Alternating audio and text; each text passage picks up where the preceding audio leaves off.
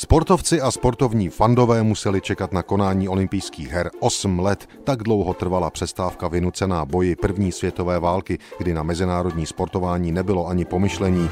První poválečné hry začaly právě před stolety 14. srpna 1920 v belgických Antwerpách, necelých 18 měsíců po skončení bojů.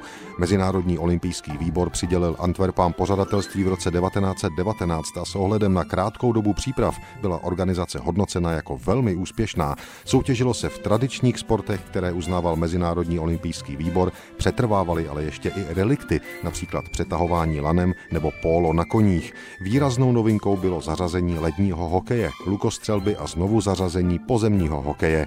Do Antwerp přijelo 2692 sportovců, z nich 64 žen. Pro ně byly určeny jen závody v plavání a turnaje v tenisu a v krasobruslení. Celkem se soutěžilo ve 22 sportech. Československo na olympiádě v Antwerpách reprezentovalo 119 sportovců, 118 mužů a jediná žena. Domů se výprava vrátila se dvěma medailemi, obě byly bronzové. Třetí místo obsadili hokejisté, byla to úplně první medaile v hokejově úspěšném 20. století a také tenisti, konkrétně smíšený debl Skrbková žemla.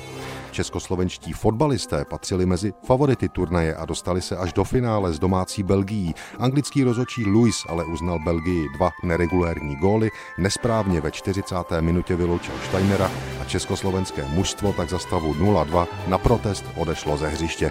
Místo medaile tak přišla diskvalifikace a mezinárodní fiasko, které československý fotbal ovlivnilo na několik budoucích let. To ale 14. srpna 1920 ještě nikdo netušil. První poválečná olympiáda v Antwerpách sotva začala.